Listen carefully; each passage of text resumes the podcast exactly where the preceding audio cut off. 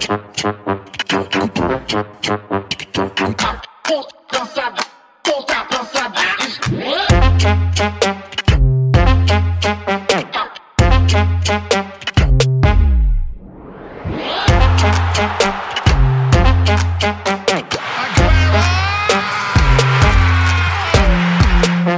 Velkommen til anden halvleg af Fodbold FM, hvor vi sammen med vores panel bestående af Martin Kring, Daniel Nøjsen Faller og Peter Frohlund skal dykke ned i PL-braget mellem Liverpool og Manchester City.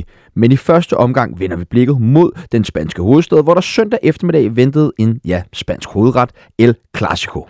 Og til at vende det opgør får vi hjælp af Paulo Chichon og Jonas Knudsen, som står bag podcast Lyden af La Liga, og de er med over en telefon. Velkommen til jer begge. Mange tak. Tak for det. Jeg vil gerne lige høre vores øh, panel her i studiet. Hvor vil I placere El Clasico på listen over store opgør? Altså, befinder det sig på samme niveau, som de gjorde for 10 år siden, da Messi og Ronaldo var med på hver sit hold, Dan? Nej, ikke helt samme niveau. Men? Men stadigvæk er det. Uh, for mig også personligt, jeg kan godt uh, lige vagtdække en lille smule, at jeg i hvert fald har et lille forkærlighed for, for hovedstadsklubben, for Real Madrid. Så det har altid været... altid været en, øh, en vigtig kamp, og det er, det er jo stadig sådan en kamp, man øh, godt kan lide at, at drille øh, kammerater med, hvis de holder med, holder med det andet hold. Øh, men ikke helt deroppe alligevel. Hvad med dig, Martin? Jamen, jeg har ikke nogen aktier i, i nogen af klubberne, men øh, jeg vil mene, der måske er en, en 4-5 kampe, som, som er gået hen og blevet, blevet større end El Clasico. Og det hænger jo for mig at se sammen med spilletidspunktet blandt andet. Altså, vi drøfter lige inden vi gik i studiet her, det her med, med det asiatiske marked, som man skal til gode se og sådan noget. Det er blevet sådan lidt en, øh, en, en, en underholdnings... Det bliver kampen mindre af, at den bliver spillet 16.30, hvis den bliver spillet kl. 20. Ja, når du ikke har mulighed for at se kampen, fordi du skal se noget andet. Øh, en kamp i England, Premier League for eksempel. Okay, som men ligger det handler ikke på betydningen af kampen, vel? Altså bare fordi der er færre tv. Om du mister jo seere til kampen så jo når det, når det ligger over for noget andet. Så det, øh, det synes jeg er ærgerligt, at man ikke spiller i klasse klokken 9 eller 10 længere, øh, så alle kan sidde og se kampen. Men jeg, sy- jeg, jeg synes, det er en, en stadig en af de helt store øh, kampe, det må jeg sige. Men, men det er klart, at altså, den forfatning, både Real Madrid og Barcelona er, og er i nu og har været i et par år, så det er jo ikke... Altså, for ganske få år siden, der var det øh, Europas, øh, eller i hvert fald to af Europas allerbedste hold, der spillede mod hinanden. Det er jo ikke, det er jo ikke tilfældet mere. Jeg ved godt, selvfølgelig Real Madrid er regerende Champions League-vinder, men det var jo ikke, fordi de var favoritter hele vejen. Så, så, så jeg, jeg, jeg synes, den, den er kæmpe, men, men det er den historiske fortælling øh, mere, end det er verdens bedste spillere, der møder hinanden. Altså City i Liverpool, der kom øh, lidt senere, øh, har vel flere stjerner end, end, end Real Barca. Paolo, hvad, hvad tænker du, når du hører vores panel beskrive øh, et klassiko på den her måde?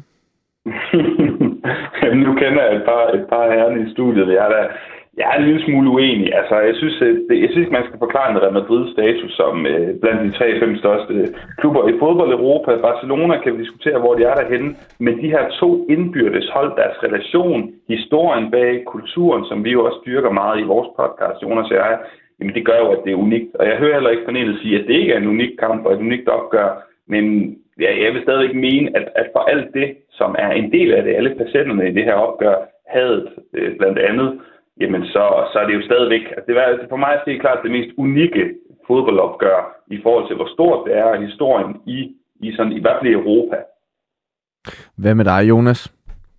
Ja, hvis jeg skal supplere med noget, så er det nok, at jeg vil sige, det her med, når man skal vurdere, hvad der, hvad der er en stor kamp, så handler det jo netop også om, øh, om fortællingen udenom.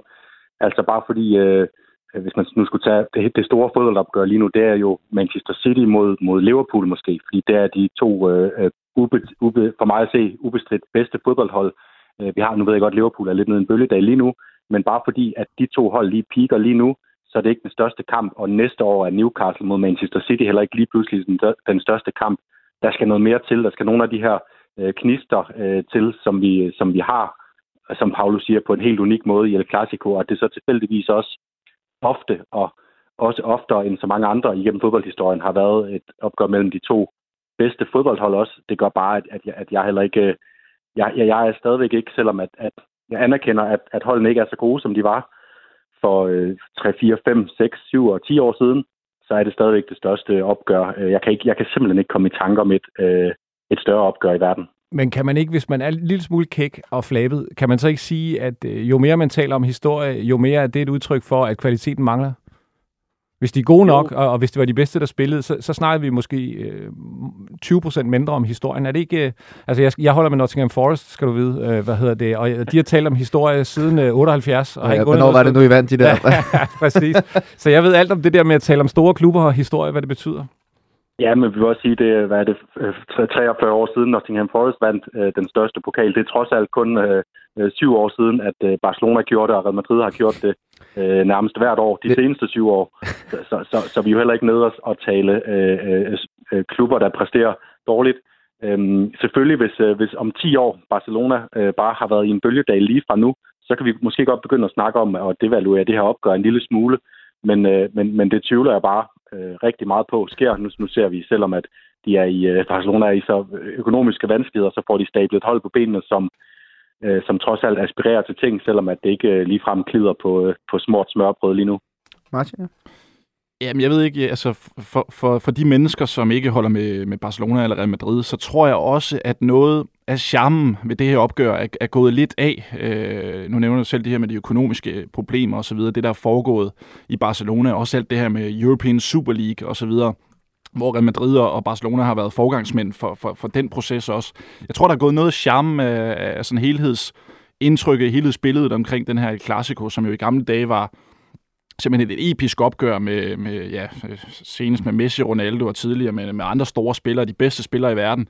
Øh, og nu, nu er det blevet sådan lidt for meget en, en, en forretning også. Jeg refererer til det med, at de asiatiske marked, man går rigtig benhårdt ind efter at, at ramme, øh, ja, altså jo flere globale ser, jo bedre. Ikke? Øh, det handler meget om, øh, om at lave penge på det her. Så, så, så det er sådan, for, for dem, der ikke holder med de to klubber, så tror jeg bare, at, at der er noget i Premier League, øh, som, som ligesom har taget over på den konto, øh, og som, som fylder noget mere i bevidstheden. Ja, som jeg, så jeg, hvis jeg lige skal replicere på det, så må jeg sige, at også der følger La Liga har haft lige præcis den øh, følelse omkring Premier League de sidste 20 år, øh, hvor, at, øh, hvor, vi, hvor øh, man bliver ved med at snakke om det som den bedste liga, men det er en, øh, en money league, det, det, det har det været i mange år. Men jeg er faktisk enig i, at, at det her med, at, at El Clasico er blevet forsøgt øh, øh, brandificeret mere, det, det tager faktisk også noget af den for mig. Øh, noget af toppen, også det her med, at de har jo deres Øh, El Clasico har jo fået sin egen visuelle identitet, altså det eget, sit eget logo, som kommer op omkring kampen, øh, sin egne tv-spots med, med, med en anden visuel identitet end La Liga i det hele taget, og det synes jeg er noget, ja, det synes jeg er noget fis, som, som jeg synes tager toppen af det, øh, af, af begejstringen, øh, fordi jeg synes, El Clasico, det er et opgør mellem to storhold, men det er også et, et opgør i La Liga, så selvfølgelig hører den til under La Ligas visuelle identitet.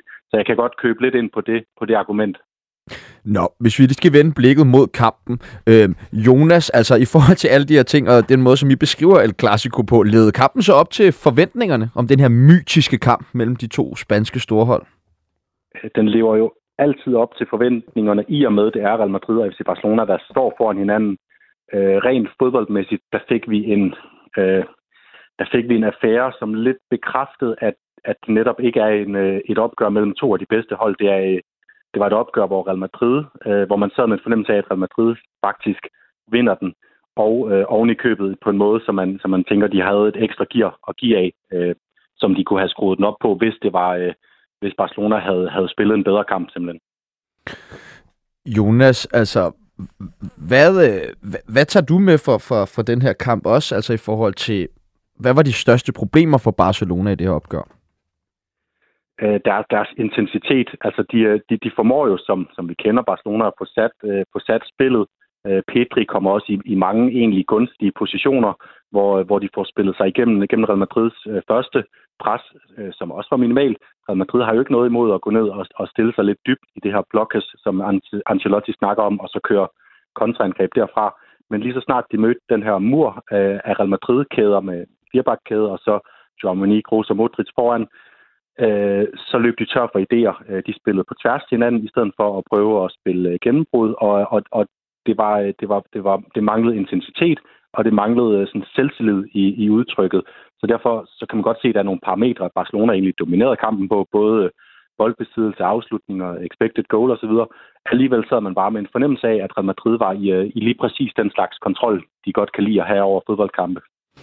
Paolo, der har jo været meget snak om, at Barcelona har jo haft det her, altså kontroversielle selvfølgelig, men sådan hvis du bare kigger på, øh, ja, på papiret øh, et rigtig, rigtig godt transfervindue, og nu skulle de stå meget, meget stærkere og være bedre, til, øh, bedre position til at konkurrere mod det her Real Madrid-hold. Personligt så har jeg jo fra, fra start af øh, ikke synes, at de her transfers ah, sådan helt ovenud fantastisk. Selvfølgelig, Lewandowski er et fantastisk navn og har gjort det godt over de sidste mange år, men er jo en, en gammel spiller, så der er en Frankesi ind, som kommer fra AC Milan, uden egentlig, altså, hvor, højt et niveau har han egentlig præsteret på. Altså, men men det, det, det, jeg vil spørge om er, altså, har man overvurderet Barcelona, og især de her spillerindkøb, de lavede den her sommer? Mm, det ved jeg ikke, om jeg vil sige. Altså, jeg synes, der er øh, rimelig god fidus i flere handlerne. Der, hvor jeg sidder og kigger på det, det er, om man har overvurderet træneren. Altså, om man simpelthen har givet for meget tillid til en træner i en fuldstændig vital fase af, FC Barcelonas nyere historie. De skal genopbygge, og så hiver Laporta en mand ind, som ikke er hans mand.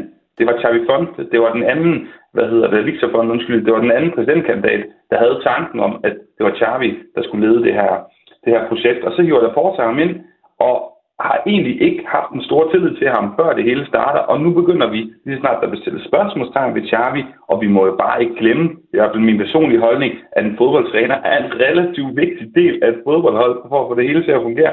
Lige snart der begynder at stille spørgsmålstegn ved ham, så, så synes jeg egentlig, det er der, vi skal kigge hen, fordi vi mangler et udtryk. Han kan godt prædike, at, at der er Barcelona-udtryk, der er unge spanske midtbanespillere og alle mulige andre fine ting på det her hold, men det hele handler om indlæg og Lewandowski i den her sæson, som Jonas siger, de kan godt spille sig igennem første pres, men de kan simpelthen ikke, de, de penetrerer ikke nok foran feltet, de er ikke fantasifulde nok, de er ikke kreative nok. Så ja, for mig at se, er det ikke spillerne, den er gal med, men måske, og, og retteligt så, kan man jo stille spørgsmålstegn ved en træner, der jo ikke har præsteret noget fra bænken, før han kom til Barcelona, udover øh, ja, nogle titler i, i en fodboldkultur, som vi ikke rigtig kender til.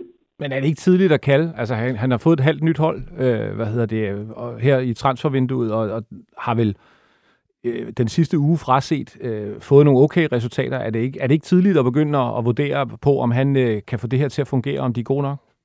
Jeg synes, jeg synes selvfølgelig, det er tidligt at, at fuldstændig skrive om ud af ligningen, det er klart, men at begynde at stille tvivl ved, ved ham. Det synes jeg er fair nok. Han har haft et år. Det er omkring et år siden, han er trådt til. Og kigger vi på øh, resultaterne i løbet af de her, jeg tror, han er oppe på 50 kampe, jamen så er øh, statistisk set er han øh, virkelig, virkelig dårlig kørende i forhold til, hvor mange han er, han, han er den dårligste øh, Barcelona-træner siden 2001 øh, på de første 50 kampe. Ja, altså, hvor, på hvor, hvor eksempelvis Koeman og eksempelvis Koeman jo selvfølgelig havde også Messi, men gjorde det bedre. Og, og så har man i Spanien kigget på, jamen for eksempel sidste år, da de spillede mod et hold som Bayern München i gruppespillet i Champions League, der var dem en spiller som Ferran Jutglar og Luke de Jong og S. Abde og så videre. Og nu har han fået det, han har peget på. Han har en fantastisk trup, som jeg tror mange vil påstå har en større bredde end for eksempel Real Madrid på den her sæsonstart. Og så er det jo rigtigt nok, at så kan vi godt så tvivl om, hvorvidt, om vi de her spillere har, har været så gode, som den optimisme, de ligesom har genereret. Øh, men i sidste ende, så, så kigger vi på en mand, der har præsteret for eksempel i Champions League virkelig, virkelig under niveau i Xavi. Peter, øh, hvis vi lige vender blikket mod, øh, mod kampen der i går, hvordan oplevede du så Lewandowskis præstation, som jo ligesom er den ultimative stjerne på det her Barcelona-hold, og som vi også hører øh, fra, øh, fra drengene her fra Lyden af La Liga, er ham, at Barcelona ligesom har lagt deres spil op imod, at det er ham, der skal præstere, og nu spiller de med mange indlæg øh, for at, ligesom at ramme ham? Altså, han virker lidt dekoblet holdet, og jeg ved godt, at han har lavet sin mål, men, men altså, han... Jeg synes, jeg synes ikke, altså jeg synes ikke, det fungerer for Barca, og det, det, det, det synes jeg i går var, var endnu et eksempel på, og det synes jeg også var tilfældet i, øh, i, i Champions League. Altså, der mangler, altså, det er ligesom om, man ikke har fået ham rigtig integreret. Øh, nu var han så også, øh, var det den første interkamp, hvor han så oven i købet tillod sig at brænde nogle chancer, han aldrig normalt brænder, men han, han ser lidt, øh, lidt øh, ja, lidt dekoblet ud på en eller anden måde. Det, det, det, det synes jeg, det, det fungerer ikke, som, som jeg forventer, at, at de havde troet, det ville gøre i hvert fald. Set. Øh. Og det, og det er faktisk sjovt, hvis jeg lige må byde ind her, at, at, at, at, at det har virket som om de kampe øh, i starten af sæsonen, hvor Lewandowski har scoret sin mål, der har han samtidig også virkelig mere tilkoblet spillet. For jeg er enig i de sidste vi, vi er faktisk efterhånden op og snakke 5-6 kampe, fordi det er også i La Liga en kamp øh, på Mallorca, hvor han, hvor han scorer, men slet ikke viser sig på noget andet tidspunkt i kampen. Den her øh, seneste kamp mod Celta, hvor de lige, øh, lige nu vinder 1-0, men Lewandowski er overhovedet ikke med i kampen. Øhm, og, og, og da han scorede sin mål, der var der også nogle linker med Petri og med, øh, med Ansu Fati, når han kom ind, og med Dembélé og så videre. Så der var han faktisk bedre med i spillet. Så det, det er også som om, at, at Lewandowski, han, han lever og ånder så meget øh, for målene, at, at når han fornemmer, at han ikke øh, er farlig selv, øh, så, så klider han også helt ud af, af spillet generelt. Dagen har der været dårligt skifte for Lewandowski? Jeg forstår godt Lewandowski. Jeg forstår godt, hvorfor han gerne vil til Barcelona. Og jeg synes jo egentlig også, at starten viste, at Nå, men altså, det var da rigtig nok set fra i hvert fald hans side. Øh, jeg er med på, at øh, som vi siger, så Real Madrid og Barcelona er måske ikke der, hvor de var for, for lidt tid siden, hvor alle spillere, de bare vil ende øh, og spille i, i de klubber. Øh, men der, hvor Lewandowski var i sin karriere, øh, så var det fra hans synspunkt måske det helt rigtige. Så er spørgsmålet så, om Barcelona gjorde det rigtige. Det var måske også bare lidt øh, at, skulle sætte en prop i, at de skulle have en ind, der kan score nogle mål. Og det kan måske virke i nogle kampe, øh, men sådan på, på sigt, og i forhold til den intensitet, man gerne vil have, det udtryk, man gerne vil have, så er det måske, så tror jeg måske ikke, jeg synes, det er det rigtige. Paulo, øh, modsat Barcelona, så for, formår Real Madrid jo at vide videre på den her fantastiske start i La Liga, som hvis nok er den bedste start siden øh, 1920-1929 sæsonen. Øh, men, men hvor står Real Madrid i den sæson i forhold til sidste sæson, hvor de jo vandt det dobbelt? Jamen, de står fantastisk. Altså sidste sæson, der kommer Carlo Ancelotti ind for anden gang som Real Madrid-træner, og der er så mange spørgsmål, vi stiller omkring hans tiltræden. Hvor god er han? Han havde haft, øh, ja, altså lad os bare sige det som det var, karrieren trænermæssigt var gået ned ad bakke, siden han forlod Real Madrid første gang.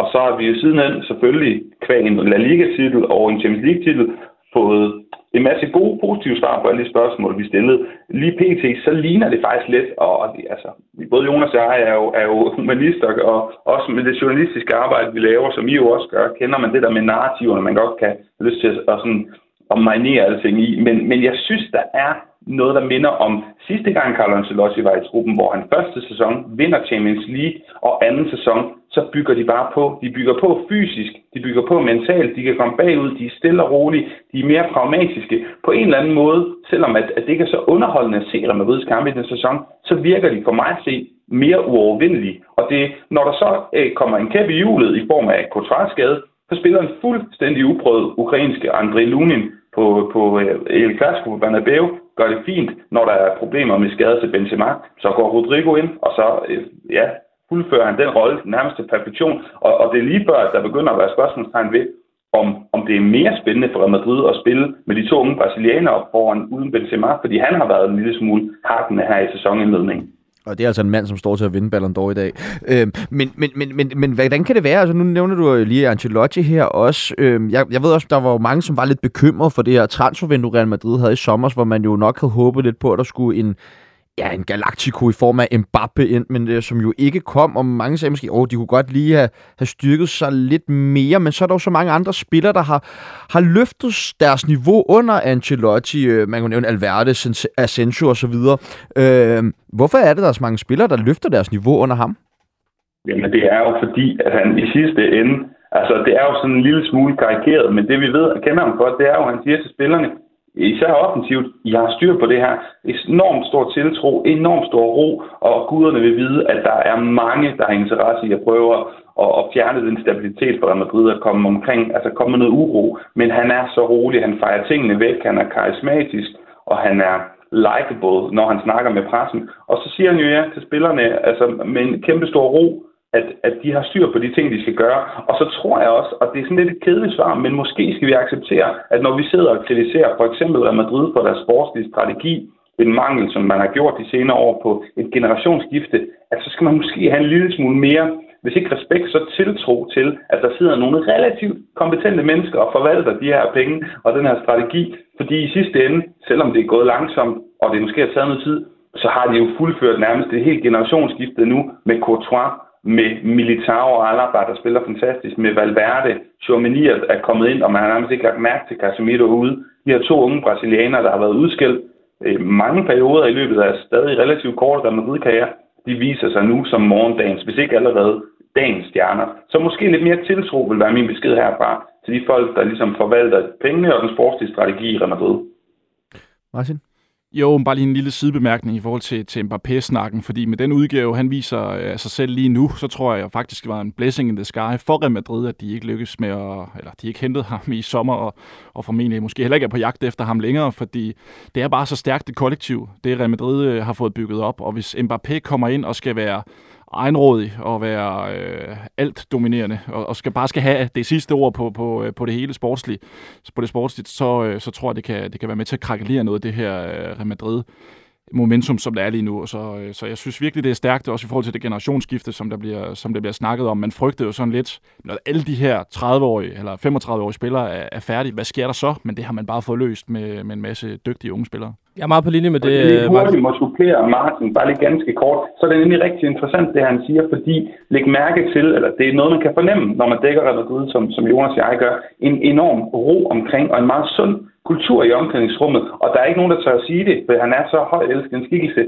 men at Sergio Ramos er gået væk, og der er kommet et mere naturligt hierarki i den her trup, jamen det kan man se, der er bedre sammenhold, alle spillere kan meget bedre med hinanden, og det er altså til at få øje på i måden, de står sammen, når de lider under fodboldkampe, og også måden, de jubler og fejrer sejre. Dan?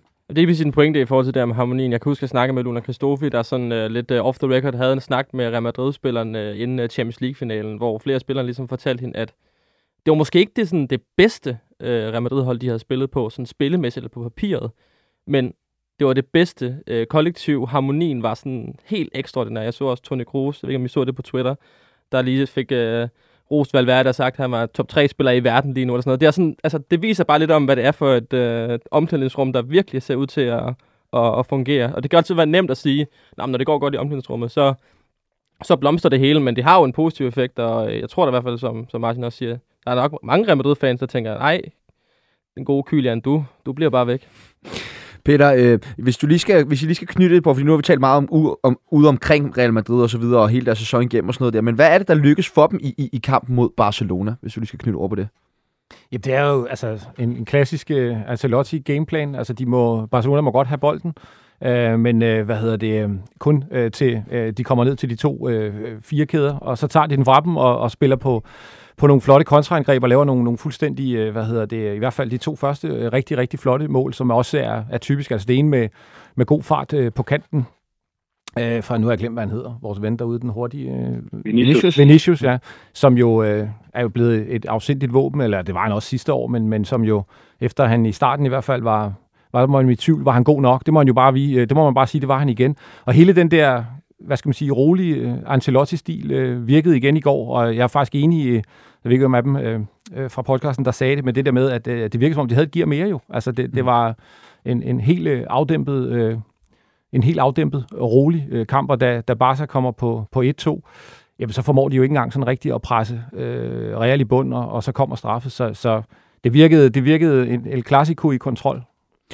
Jo. Det var mig, der sagde det med et mere, og, og det var også, det var sådan det indtryk, man fik, når man så så øh, pressekonferencen med de to trænere bagefter, at uh, det var, det var egentlig det sjovt at lægge mærke til, at uh, Xavi han var meget tilfreds med første halvleg, fordi Barcelona var i kontrol.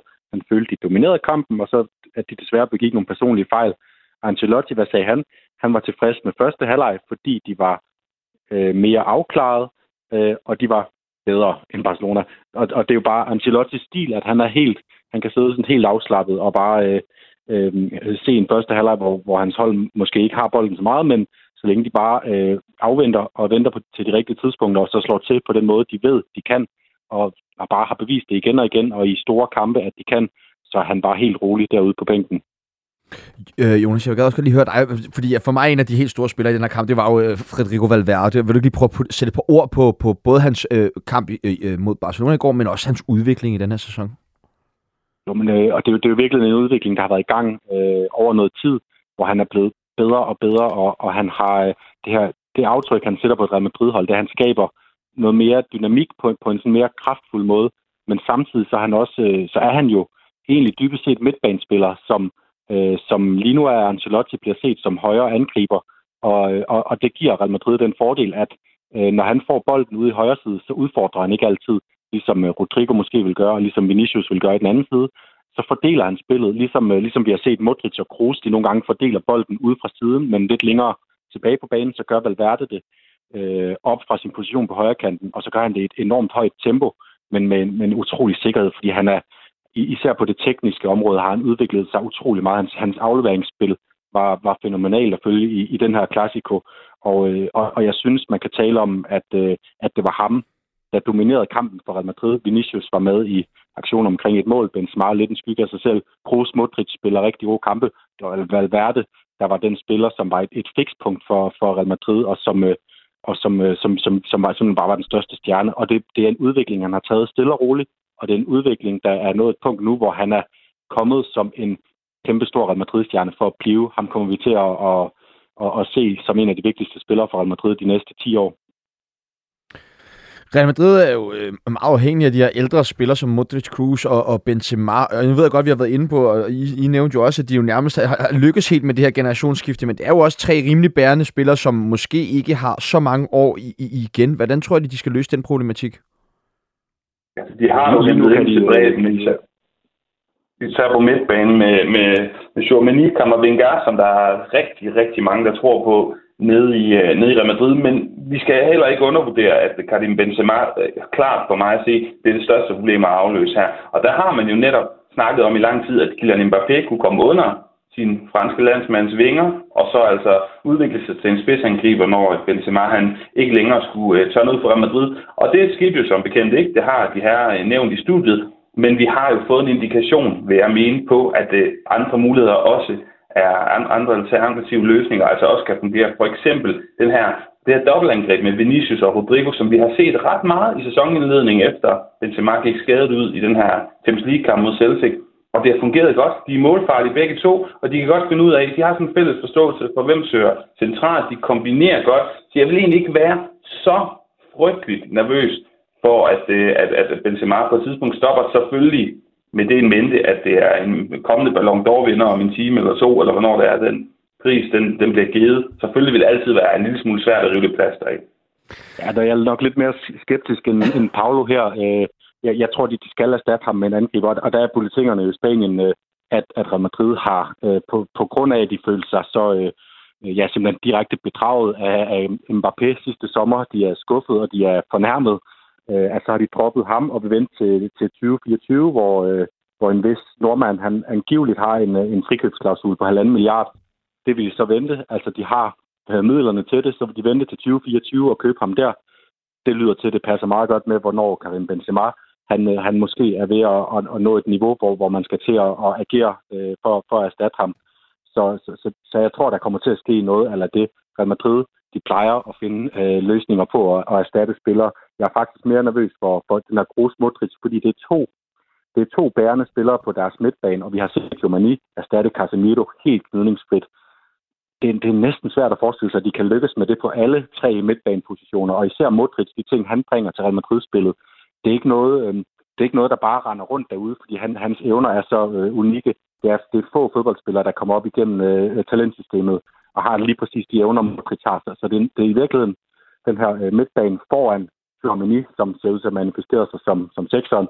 De to pladser foran ham, jeg er mest bekymret for, også fordi Kammervenga har, har, har set lidt mere øh, usikker ud på det seneste. Ja, tak. Og så skal jeg bare lige høre jer helt, helt kort her til sidst. Øh, Paulo, hvem ender øverst i La Liga? Real Madrid eller Barcelona? Jamen, det har jeg jo sagt i sæsonen, sæsonen vores sæsonoptakt, at det blev FC Barcelona, så må jeg stå ved mig i nord. det lyder hårdt. Og hvad siger du, Jonas? Jamen, øh, jeg, jeg tror, det bliver Real Madrid. Ja, de er de mest afklarede hold, øh, og de, de er, de, det, det, det hold, man sidder med en klar fornemmelse af, de kommer til at vinde den kamp, man sidder og ser, når man ser dem spille. Tusind, tusind tak til Paolo Chichong og Jonas Knudsen fra Lyden af La Liga, fordi I havde tid og lyst til at være med her i Fodbold FM. Tak fordi du var med. Gang. Mange, gang. Mange tak.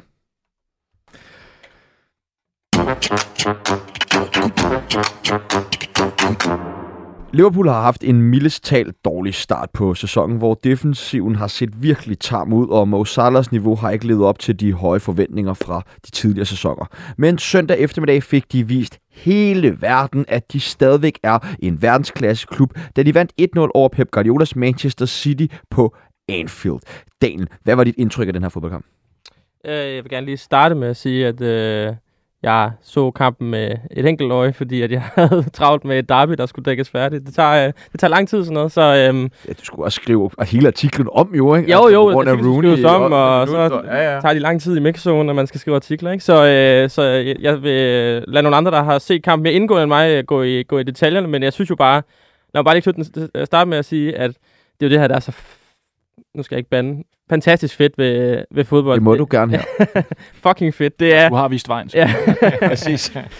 at, hey, øh, så kan man dømme Liverpool ud og sige, at det er en dårlig sæsonstart, nu krakelerer det hele, og så vinder de over City. Ikke? Fordi, nej, selvfølgelig er alt ikke forfærdeligt, fordi man spiller, man er nede i en bølledal, og der er nogle Trent Alexander-Arnold og øh, Van Dijk og Salah, der ikke spiller op til det, vi ved, de kan.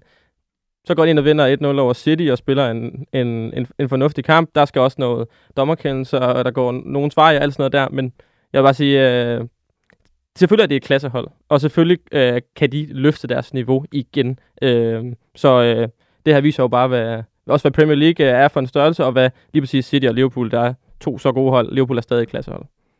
Martin? Ja, og det så var Salah, der afgjorde øh, hele baduljen. Det, det gjorde det jo så til et endnu stærkere statement, kan man sige, for, for Liverpool at vinde den kamp, fordi ham, ham har de jo haft problemer med at få i gang, ikke? Øh, og har ligesom været et billede på den her ja, lidt vagtende Liverpool-offensiv også, som, øh, som har slidt lidt med det. Jeg tror, de har scoret øh, halvdelen af deres mål mod Bournemouth og, og Rangers øh, indtil videre i sæsonen. Så, så det har jo været op ad bakke, men, men det var jo det Liverpool-hold, vi, øh, vi har lært at kende under Klopp, og det, det tror jeg, de kan bruge til rigtig meget.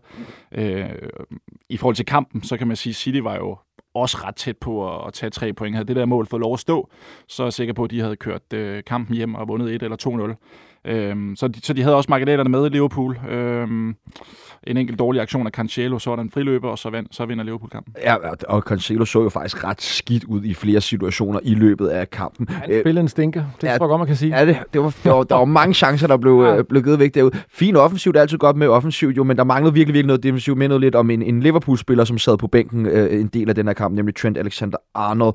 Øhm, men Peter, altså, det, det vender vel ikke for Liverpool nu, eller gør det det? Altså, fordi Ej, det altså, har jo virkelig set skidt ud i mange altså, kampe. Jeg synes også, altså det, det, er, det er simpelthen for tidligt at kalde. For det første, så synes jeg, øh, hvad hedder det, at, at når, når Liverpool spiller mod City, så spiller de en lille smule mere afventende og spiller på en lidt anderledes måde, end de gør i mange andre kampe. Og det, det har han haft øh, en vis succes med Klopp, det synes jeg. Og, og, og det gjorde de også i går. Øh, fik lidt hjælp, øh, som, øh, som er nævnt, nogle, nogle dommerkendelser, der hjalp dem, og, og de havde også øh, øh, Cancelo, der hjalp dem. Men, men, men den taktik virker. Øh, men, men altså, de, de skal spille nogle flere kampe, hvor, hvor at de ser skarpere ud. Det, jeg ville være rigtig glad for, hvis jeg var Liverpool-fan, jeg så i går, det var Van Dijk lignede Van Dijk, fordi det synes jeg faktisk ikke, han har gjort i et års tid. Øh, og i går var han, øh, var han øh, rigtig, rigtig skarp og, og virkede til at være tilbage på sit game. Og hvis, hvis han er det, øh, og det kan måske være, øh, Salah kommer i gang også, øh, så kan det være det, der er, der, der er vejen frem. Men jeg synes stadig, der er nogle ting omkring øh, Liverpool. Der er noget, der er noget højere bakke. Jeg er heller ikke sikker på, at jeg synes, deres, deres midtbane er så stærk, som den var engang. Øh, Så, så lad, os se, øh, lad os se, hvor langt de er i, i, i processen. Men der er ingen tvivl om, at øh, en uge, hvor man vinder øh, 7-1 i Champions League og, og efterfølgende slår City, så, så, er der, så er der noget på vej. Men, men det er for tidligt at kalde dem tilbage. Men en ting, der også er for tidligt, det er, når Klopp siger, at de er ude af mesterskabskampen. Det er det altså ikke. De er syv point efter City med en, øh, en kamp i ånden. Så det kan så blive fire. Øh, og så ved jeg godt, der er lidt op til Arsenal, men må, må ikke de får en Arsenal-periode på et tidspunkt, det tror jeg. Og så, så, så er alt jo åbent endnu, så, så, så, så det kan gå begge veje. Intet er afgjort. Jeg tror nu, jeg er nødt til lige at korrigere. Jeg tror faktisk, de, de er mere efter. Øh, skal jeg lige prøve at se her. Liverpool har 13 point, City har, har, har 23 point. De er 10 point efter Nå, okay. med en kamp i hånden. Okay, med det er, 10 point og en kamp i hånden. Det var sådan, det var, ja. Så Ja. bliver det syv. Men stadig, det er ingenting. Vi har Nej, nej. spillet øh, ganske ej, og få det, kampe. lidt- det, du kan sammenligne lidt med FCK's situation i Nemlig. Superligaen. Ikke? Altså, Det man regner med, at de kommer i gang på, på et tidspunkt. Så, så jeg vil heller ikke dømme dem ude, men, men det er klart, at der er nogle hold, de skal forbi. Og det kræver altså, at de sætter en god steam sammen. Hvis vi lige skal tage et smut op her i helikopteren, og så kan vi jo starte over hos dig, Daniel, som jo kun har set kampen med et enkelt øje, ikke for at træde det. Men øh, altså, hvad er det, der er gået galt for Liverpool? Jamen, det er jo det, der er så, det er det, der er så underligt, ikke? Fordi det er jo ikke fordi, at det er 10 nye spillere, der, der, der spiller på banen. Og det, men der er jo ikke nogen tvivl om, vi har været inde på det. Men når der er nøglespillere, der har formdyk, som de fleste spillere nok øh, har på et eller andet tidspunkt i deres karriere, og man så begynder at tabe nogle fodboldkampe, som man ikke er vant til at tabe, så tror jeg, der sker noget med et hold. Øh, man går fra at føle, at man er uovervindelig, til at man på ingen måde er det. Øh, og det, det tror jeg er svært som fodboldspiller. Jeg tror, det er svært at være så meget på toppen. Men det, som du siger, øh, Peter, netop Van Dijk, altså sådan, på et tidspunkt var det jo, det eneste, man snakker om, det var, om det er den ubestridt bedste forsvarsspiller, vi nærmest nogensinde har set. Så god er han. Øh, og, og, hvad, og hvad så, hvis der lige pludselig er noget mentalt, hvor han føler, at han er usikker, og det ikke fungerer? Så er det, at så går det lige pludselig, øh, så krakelerer det stille og roligt. Fordi igen, som jeg siger før, det er jo ikke nye spillere. Altså, sådan, ja. det, er, det er de samme. Kan der være noget i det her? Nu, det, jeg er intet belæg for det, jeg siger nu, det er en undren, men øhm, altså, kan der være noget i, at det er for mange af de samme spillere, som er blevet kørt hårdt af den her Jürgen Klopp-stil, men også det her med, at de faktisk har haft enormt svært ved at vinde, selvom de har spillet fantastisk godt. Altså, vi har haft de her sæsoner, hvor de har været over 90 point, men stadig ikke vundet det engelske mesterskab. Altså, det er blevet til en Champions League og, og et, øh, øh, en Premier League-titel under Jürgen Klopp, men City jo bare har stakket Premier League-titler i, i samme periode. Real Madrid har samlet på Champions League-trofæer i, i samme periode. Kan de godt lige pludselig være sådan, fuck, uanset hvad vi gør, hvor meget vi træner, hvor meget vi løber, hvor meget vi gør, jamen så når vi bare ikke helt job. Kan det være ramt af det? Jeg synes i hvert fald, det er en færre pointe, at øh, altså, sidste år øh, havde de jo i lang periode muligheden for at vinde øh, alt, og ender med at vinde, øh, hvad hedder det, en, en FA Cup, ikke? Så, så altså, det, det kan da godt være, at der er noget mental træthed, fordi man skal heller ikke tage fejl af, at øh, det er godt nok mange kampe, der bliver spillet. Øh, så, så det kan godt være, at det er en eller anden form for ja, mental træthed af, og når man så ikke får, øh, får udbytte af det, det, det, det er ikke utænkeligt. Jeg tror også, hvis man, ikke fordi vi nødvendigvis skal sammenligne det med en til en med City, men jeg, jeg synes også, altså City har været bedre til at få, øh, få købt nogle spillere ind, som, øh, som man så kan bruge øh, øh til at og ligesom få noget nyt blod ind på holdet, der, der sådan for alvor kan, øh, hvad hedder det, øh, der kan hæve niveauet, og måske også øh, erstatte noget af det, man har, har, har mistet. Jeg ved godt, der er kommet et par gode spillere ind, og han har også været dygtig til det, øh, Klopp, men hvis du tager eksempelvis øh, Liverpools midtbane, så, så har man jo snakket om i nogle år, at den godt kunne blive bedre, men det er den stadig ikke sådan rigtig for alvor blevet, synes jeg. Så altså, der er, jeg tror, det er en kombination af flere ting. Øh, det, det, det, det, det tror jeg, det virkelig er. Ja, Pep var også ude her i et interview for nylig og sige, at de gør jo meget ud af i City at forny nemlig. truppen øh, løbende for at holde spillerne sultne nemlig. Og det er jo det, vi har jo set den samme Liverpool midtbane i, i nærmest jamen, siden Klopp nærmest kom til, og han lige fik skiftet ud efter de første to år der. Ikke? Altså, så er det jo Henderson, der er løbet rundt, altså Thiago kom til for to år siden, ikke? men ellers har det jo været meget det samme. Jo, og det, det er den ene side af sagen, ikke? at man skal ikke være i tvivl om, at Liverpools spillestil under Klopp kræver sindssygt meget fysisk. Mm. Øh, så den der midtbane skal simpelthen være på top øh, stort set i alle kampe, fordi det er sådan, de spiller Liverpool med det der tryk midtbanen for, formår at ligge. Og så i forhold til det med, med fornyelse, så synes jeg jo ikke rigtigt, de har fået erstattet øh, Mané altså endnu, som, som jo virkelig var en kilde til uro alle steder øh, over for modstanderne. Ikke presset, øh, var energisk, var dynamisk osv. betød sindssygt meget for den måde, Liverpool øh, spillede det her rock and roll fodbold på. Så har de hentet Darwin Nunez ind for sådan et, et lille beløb på 100 millioner pund. Som jo er... Øh, det er ingenting. Nej, nej, nej, nej, og, og han har jo ikke slået til, kan man sige. Øh, og ikke den samme spiller som Mané, så, de, så der har ligesom været et hul der, der skulle udfyldes. Det har de jo ikke rigtig fået lykkes med Liverpool. Øh, og det betyder bare meget, at alle er på samme frekvens, når man, når man øh, skal presse som, som hold.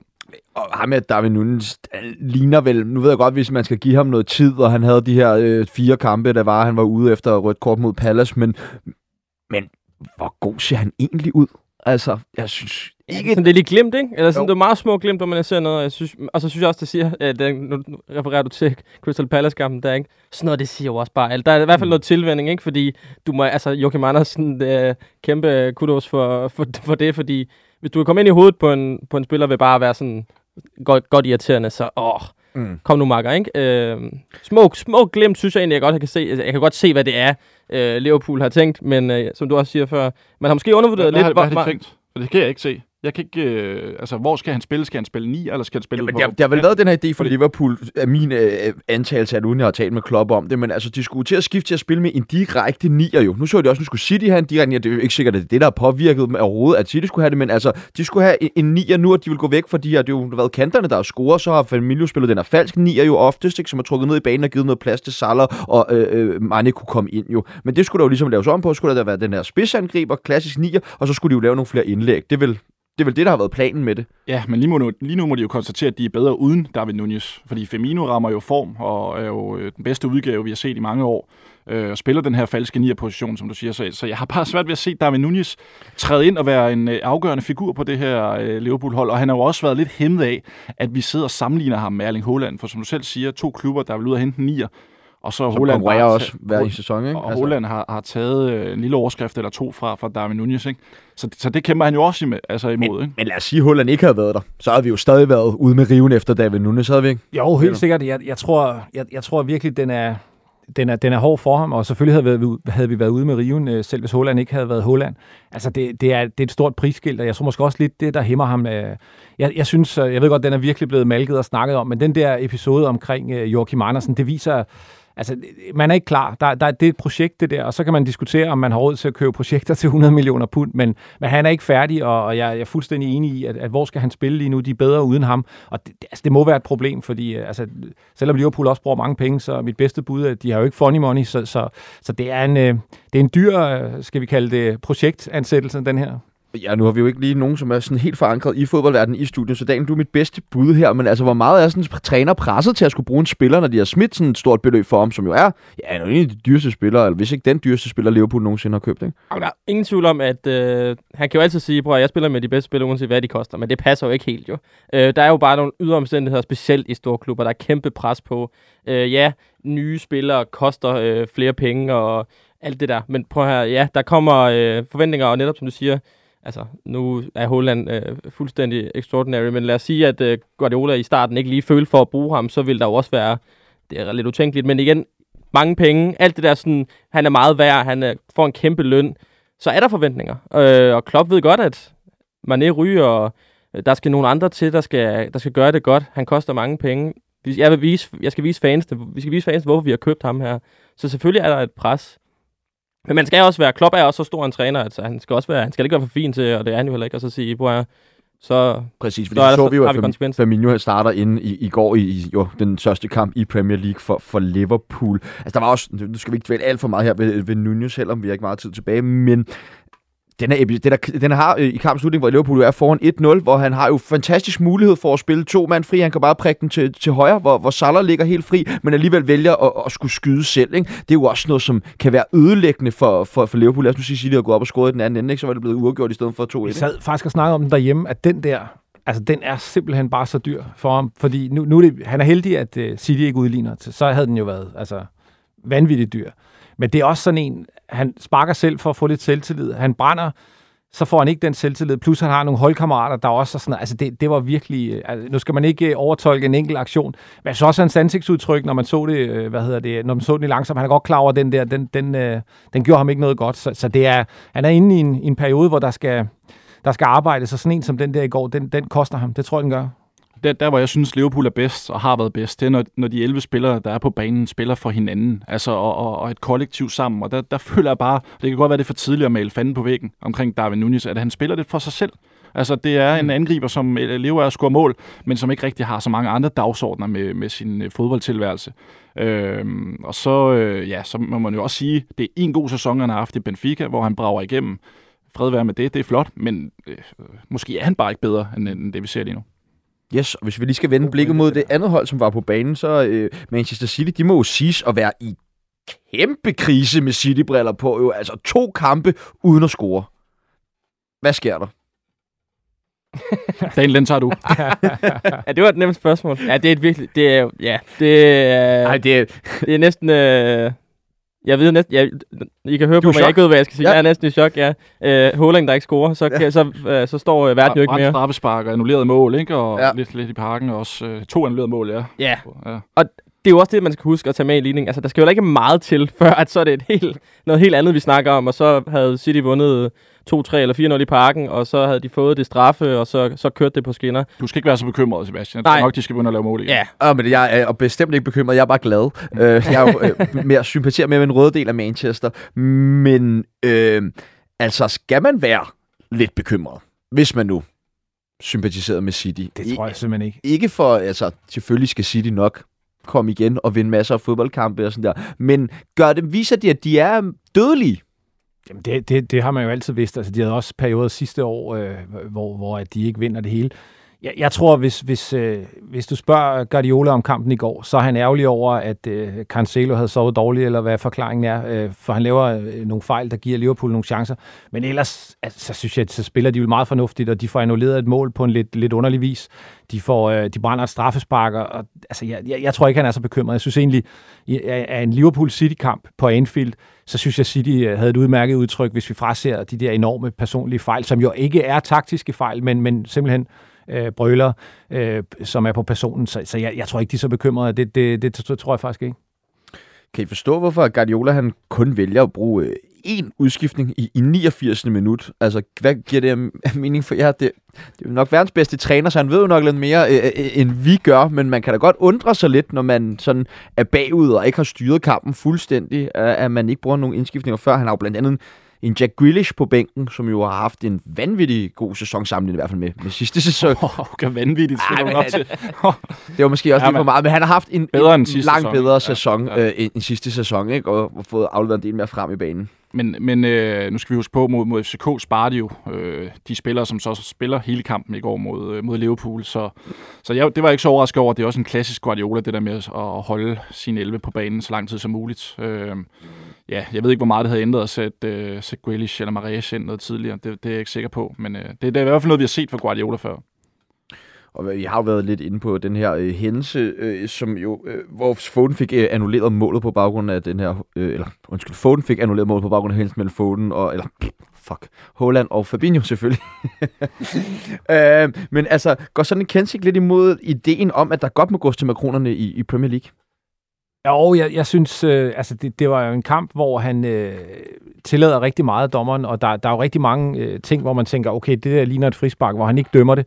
Og så er det jo, han dømmer jo heller ikke det der frispark, det, det er jo VAR, der gør det. Så, så altså, set i lyset af, hvordan linjen ellers er i kampen, så synes jeg, det er en mærkelig, øh, det er en mærkelig kendelse. Og så, så er jeg bare generelt modstander af de der, altså det, det er, altså clear and obvious og alle de der, vi har snakket om, man kan tale om var i dagvis, som skal helst undgå det, men, men jeg synes, jeg synes ikke, den, den kendelse, og jeg holder hverken med City eller Liverpool, men jeg synes ikke, den kendelse klæder fodbolden øh, på nogen måde, det, og, og, og er helt uens i forhold til linjen i kampen i øvrigt. Der, der er jeg så ikke helt enig, fordi øh, det, det er jo lige præcis det, var sat i verden for os at se, at Holland har det der trøjeriv ikke, i øh, Fabinho, eller hvem det er. Og der bliver begået en forseelse. Det er et frispark, der bliver begået, og det er i forbindelse med angrebsopbygningen. Så jeg synes, den er helt i orden at dømme og, øh, og annullere det mål. Øh, det, det er var til for. Men så kan man jo så sige senere i kampen, hvor at øh, Bernardo Silva, han øh, flår øh, Mohamed Salah jorden på bedste Sergio Ramos vis, jo, hvor der ikke bliver, bliver dømt noget, ikke? Altså, du ved, der, det, det er svært med den her linje i, i, i de her kampe. Altså, jeg synes generelt, både når vi snakker Superliga, men jeg ser også Premier League, at der er et eller andet i forhold til dommerniveauet. Både når man bruger var, men også bare sådan generelt. Øhm, Ja, og man kan sige, det, siden tidernes morgen har vi vel snakket om dommerpræstationerne, og der er altid kendelser, som vi skal diskutere, og problemet, altså vi, ja, vi skal for guds skyld ikke lige langt ind i, i varsnakken, men så er det jo netop, at så bliver man ekstra frustreret, for nu har de muligheden for at se den igen og igen, og alligevel så synes man, der kommer fejl, og der, så bliver, den- så bliver den ene, var, øh, den ene situation dømt, så bliver den anden ikke, og åh oh, mand, jeg er så træt. Jeg er lige så træt af det, som både De Bruyne og, og Bøjlesen var efter City-kampen, og fortalte, at de inde på banen havde brokket sig over, hvad fanden er det, der foregår. Ikke? Ja, Det, er- jeg tror, jeg synes, det må være frustrerende som spiller, øh, fordi netop, som du siger, hvor er linjen? Martin, i øh, et andet panelprogram, var du den eneste, som ikke havde Manchester City til at blive øh, etter i sæsonen. Du havde nemlig Tottenham. Og, Du øh, har kigget med. Stærkt. ja, selvfølgelig. Jeg holder øje med alt, hvad du laver. Ja. Øh, hvorfor, hvorfor troede du ikke på det tidspunkt, at Manchester City ville vinde? Øh, jamen, altså indrømmet, øh, det, det var et våget, frækt bud, men, men jeg synes jo, øh, sæsonen hidtil har vist, at der, der godt kan, kan snige sig en lille overraskelse ind eller to øh, rundt omkring i, i, i, i ligaerne. Vi ser det herhjemme med FC Nordsjælland, vi ser det i Premier League med Arsenal, øh, Napoli i, i Serie A, øh, Union Berlin i Bundesligaen. Der, der foregår mange spændende ting rundt omkring, så, så, så det er en sæson, hvor, hvor jeg tror, jeg havde på fornemmelsen, at der ville komme til at ske øh, sjove ting og sager, og, og Spurs, som jeg jo så pegede på som, som mester, er jo også, øh, jeg tror, de næsten er point med, med City på nuværende tidspunkt. Ja. Øhm, så så det, det går jo indtil videre meget godt med det bud. Og, og, og- Spurs har jo vist haft den bedste sæsonstart nogensinde i, i Premier League, kunne jeg læse mig øh, frem til. Øh, så bare ærgerligt, at Arsenal for dem har en endnu bedre øh, sæsonstart øh, i år. Øh, men altså, hvor, nu, nu, jeg nu også lige nævner Arsenal, hvor, hvad, de ligger fire point foran City. Altså, hvordan ser deres chance ud, Peter? Jamen altså, de spiller super godt, og de har, altså det, det virker bundsolidt, og, og jeg synes, altså både øh, i øvrigt også i Europa, men, øh, men i Premier League, så uanset hvilke spillere de sætter ind, så, så kender de Artetas systemer, og, og det, er, det, det er fremragende fodbold. Altså, jeg, jeg sidder stadig med sådan en fornemmelse af, om, om de får sådan en Arsenal-periode, hvor, hvor, at, øh, hvor det ikke rigtig holder, og, og hvor de ikke får resultaterne med sig. Men, men der er mange ting, som, som ser bedre ud, end det plejer, og, og, og for eksempel øh, Granit Xhaka har vel aldrig spillet bedre, end han gør lige nu, øh, tænker jeg. Og, og, og der, der er sådan øh, også fået lidt mere styr på deres disciplin, ja, som jeg lige husker. Der er i hvert fald ikke så mange røde kort, som der plejer at være. Sådan, så, så altså, alle ting, øh, alle ting ser godt ud for Arsenal, men vi skal se det over en hel sæson, før, før vi sådan for alvor kan, kan sådan, synes jeg, øh, hvad hedder det, sige, at det spiller, men, men, men, men den bedste start øh, må det vel også være for dem i umindelige tider. Øh, I hvert fald siden Wenger, og det er jo nu ubesejret år. Så. Og så er, det, så er det jo spændende lige præcis med den her sæson, hvor der kommer en pause med, med VM undervejs, ja. som det der momentum Arsenal har, ligesom får et knæk. Øh, fordi det er jo også noget af det, der jeg bygger mit argument omkring City på, at, at der, der er den her pause på, på næsten to måneder, hvor man ikke spiller, og, og hvad, hvad, hvad sker der med skader og spillere, der kommer hjem trætte og sådan noget. Så det, det bliver interessant at se Arsenal, men de er altså en fornøjelse. Det er god fodbold, de spiller. Det er rigtig god fodbold. Daniel, øh, hvis du øh, sådan ligesom skulle komme med en top 3 for Premier League-sæsonen, når den er slut en gang i maj, Ja, så bliver jeg sgu nok lidt kedelig. Uh, jeg tror, City tager den. Mm. Jeg tror, City bliver etter. Så tror jeg, okay, så lad mig, så lad mig, så lad mig sige, uh, lad mig sige, uh, nej, du er ikke, jeg er ikke Spurs. Nej, du, du kører med dit Spurs. Så, jeg siger, så siger jeg City. Nej, ja, okay, Spurs 3'er. Så siger, ja, ja, så siger vi Spurs 3'er. Hvem bliver to? Ja, det gør, altså City, Arsenal, Spurs. Ah, hvor må Ja. Ja, vil du give et bud, Martin? Jamen, jeg har jo sagt Tottenham, så ja, det, det har du holde fast i. Du må gerne, det er et andet program, ja, det her jo, så du må gerne. og så sagde jeg City 2 og Liverpool 3. Ja. Øh, håber Chelsea ender i top 3, men øh, det må vi se på. Og Peter? Jeg siger City, Tottenham, Arsenal. Man skal aldrig undervurdere et kontehold. Jeg tror, de bliver farlige hele året. Jamen, øh, det vil jeg lade være de sidste ord her for øh, fodbold F EM. Der skal lyde et kæmpestort tak til vores panel med Martin Kring, Daniel Nøjsen Falle og Peter Forlund for at være med og til stede i studiet i dag. Og selvfølgelig også tak til Paolo Chichong og Daniel Knudsen for podcasten Lyden af La Liga. Og som altid vil jeg gerne sige tak til vores trofaste lyttere. Øh, husk på, ja, at vi vil så gerne lave radio, som I gerne vil høre, så tøv ikke med at melde ind med ris, ros, spørgsmål eller andre inputs på vores Facebook-side Fodbold FM eller på vores Twitter. Og du kan også sende en mail til producer Kasper. Jeg ved godt, vi har været lidt dårlige til at svare på de mails, der kommer ind, men vi læser læser altså dem alle sammen og tager alt til efterretning. Men øh, hvis man gerne vil sende en mail, så kan man gøre det til kadk 247dk Og i samme ombæring en kæmpe tusind tak til producer Kasper. Mit navn er Sebastian Peebles. Jeg håber, vi lyttes ved samme tid, samme sted næste uge. Come